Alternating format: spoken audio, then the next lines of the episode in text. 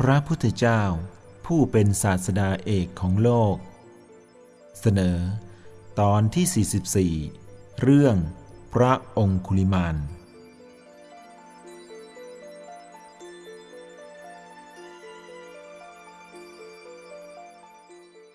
สมัยหนึ่ง พระผู้มีพระภาคเจ้าประทับอยู่ณพระวิหารเชตวัน อารามของท่านอนาถบินทิกะเศรษฐี กรุงสาวัตถี สมัยนั้นในแว่นแคว้นของพระเจ้าประเสนที่โกศล มีโจรชื่อองคุลิมาน เป็นคนหยาบช้า มีฝ่ามือเปื้อนเลือด ปักใจมั่นในการฆ่าตี ไม่มีความกรุณาในสัตว์ทั้งหลาย องคุลิมานโจรนั้น กระทำบ้านไม่ให้เป็นบ้าน กระทำนิคม ไม่ให้เป็นนิคม กระทำชนบท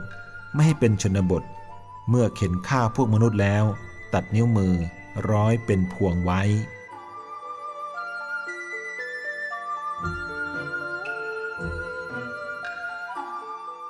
ความบางตอนในอัตถกถากล่าวว่า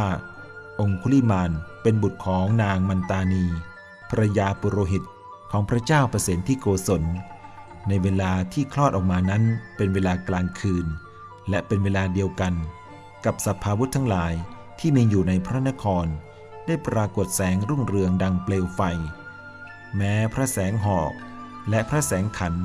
ของพระเจ้าประเสนที่โกศลที่วางอยู่ใกล้แท่นบรรทม ก็ลุกโพลงราวกับเปลวไฟเช่นกันรามปุโรหิตผู้เป็นบิดา จึงรีบออกจากเรือนไปดูดาว ก็เห็นว่า บุตรของตนเกิดในเลิกของดาวโจร จึงรีบไปเฝ้าพระเจ้าประเสนที่โกศล กราบทูล ถึงเหตุของอาวุธทั้งหลาย ที่ลุกโผลงขึ้น ราวกับเปลวไฟว่า เพราะมีทารกเกิดขึ้นที่บ้านของข้าพระองค์อาวุธเหล่านั้นลุกโผลงขึ้นด้วยอนุภาพแห่งทารก ในภายหน้า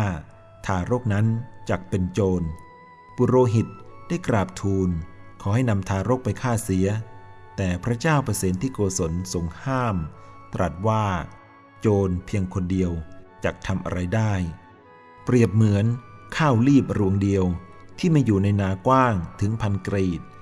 ท่านปุโรหิตจึงตั้งชื่อทารก ผู้เป็นบุตรของตนว่าอะหิงสกะกุมาร แปลว่า กุมาร ผู้ไม่เบียดเบียนใคร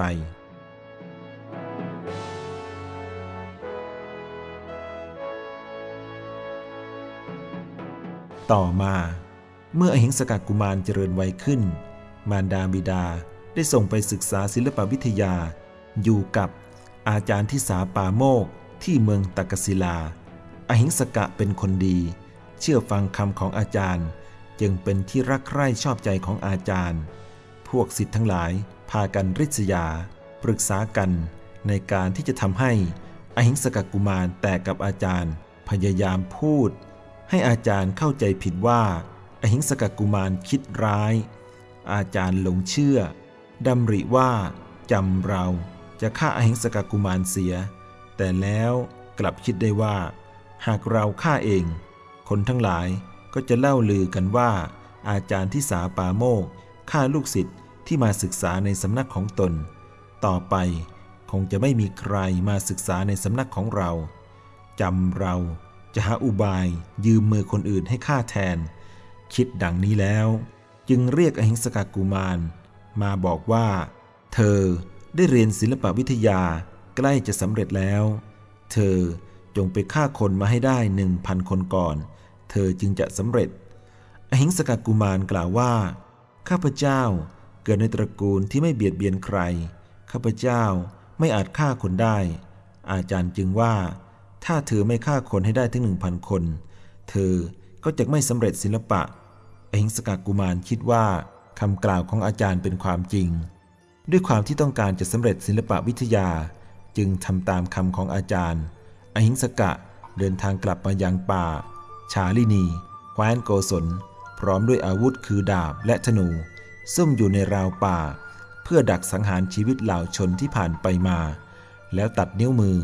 ของผู้ที่ถูกตนสังหารไว้แล้วคนละนิ้วนำมาร้อยเป็นพวงมาลัยคล้องคอ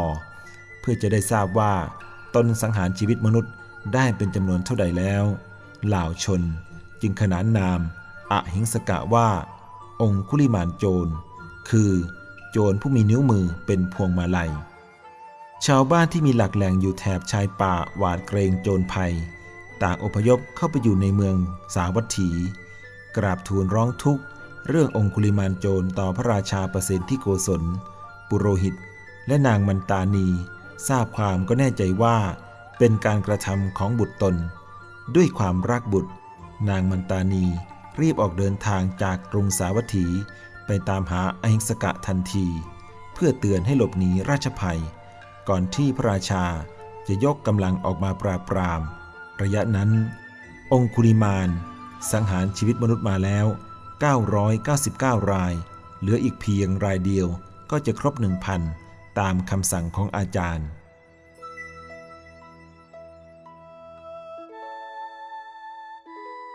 ใกล้รุ่งวันนั้น พระผู้มีพระภาคเจ้า ทรงตรวจดูสัตวโลก ทรงเห็นองคุลิมานปรากฏอยู่ในข่ายคือพระยาน มีพระดำริว่า หากเราไปโปรด ความสวัสดีจักมีใจโจรนั้น ด้วยว่าเมื่อได้ฟังคำของเรา องคุลิมานจักออกบวชในสำนักของเรา แล้วจักได้อภิญญาหกแต่ถ้าเราไม่ไป เธอจักสังหารชีวิตมารดา แล้วไปสู่อเวจีมหานรก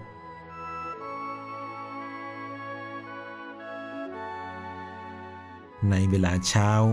พระผู้มีพระภาคเจ้า เสด็จเข้าไปบิณฑบาตยังกรุงสาวัตถี เสด็จกลับจากบิณฑบาตแล้ว ทรงเก็บเสนาสนะทรงครองผ้า แล้วเสด็จดำเนินไปยังป่าที่องคุลิมานโจรซุ่มอยู่ พวกคนเลี้ยงปศุสัตว์ และพวกชาวนาที่เดินมา เห็นพระผู้มีพระภาคเจ้า จึงกล่าวว่า ข้าแต่ท่านสมณะ ท่านอย่าเดินไปทางนั้น เพราะมีโจรชื่อองคุลิมาน เป็นคนหยาบช้า มีฝ่ามือเปื้อนเลือด ปักใจในการฆ่า ไม่มีความกรุณาในสัตว์ทั้งหลาย ข้าแต่ท่านมหาสมณะ พวกบุรุษสิบคนก็ดี มากกว่านั้นก็ดี ย่อมรวมเป็นพวกเดียวกัน เดินทางนี้ แม้กระนั้น ชนเหล่านั้น ก็ยังถึงความพินาศ เพราะน้ำมือขององคุลิมานโจร เมื่อคนพวกนั้นกราบทูลเช่นนั้นแล้ว พระผู้มีพระภาคเจ้าทรงนิ่ง แม้ครั้งที่สอง แม้ครั้งที่สาม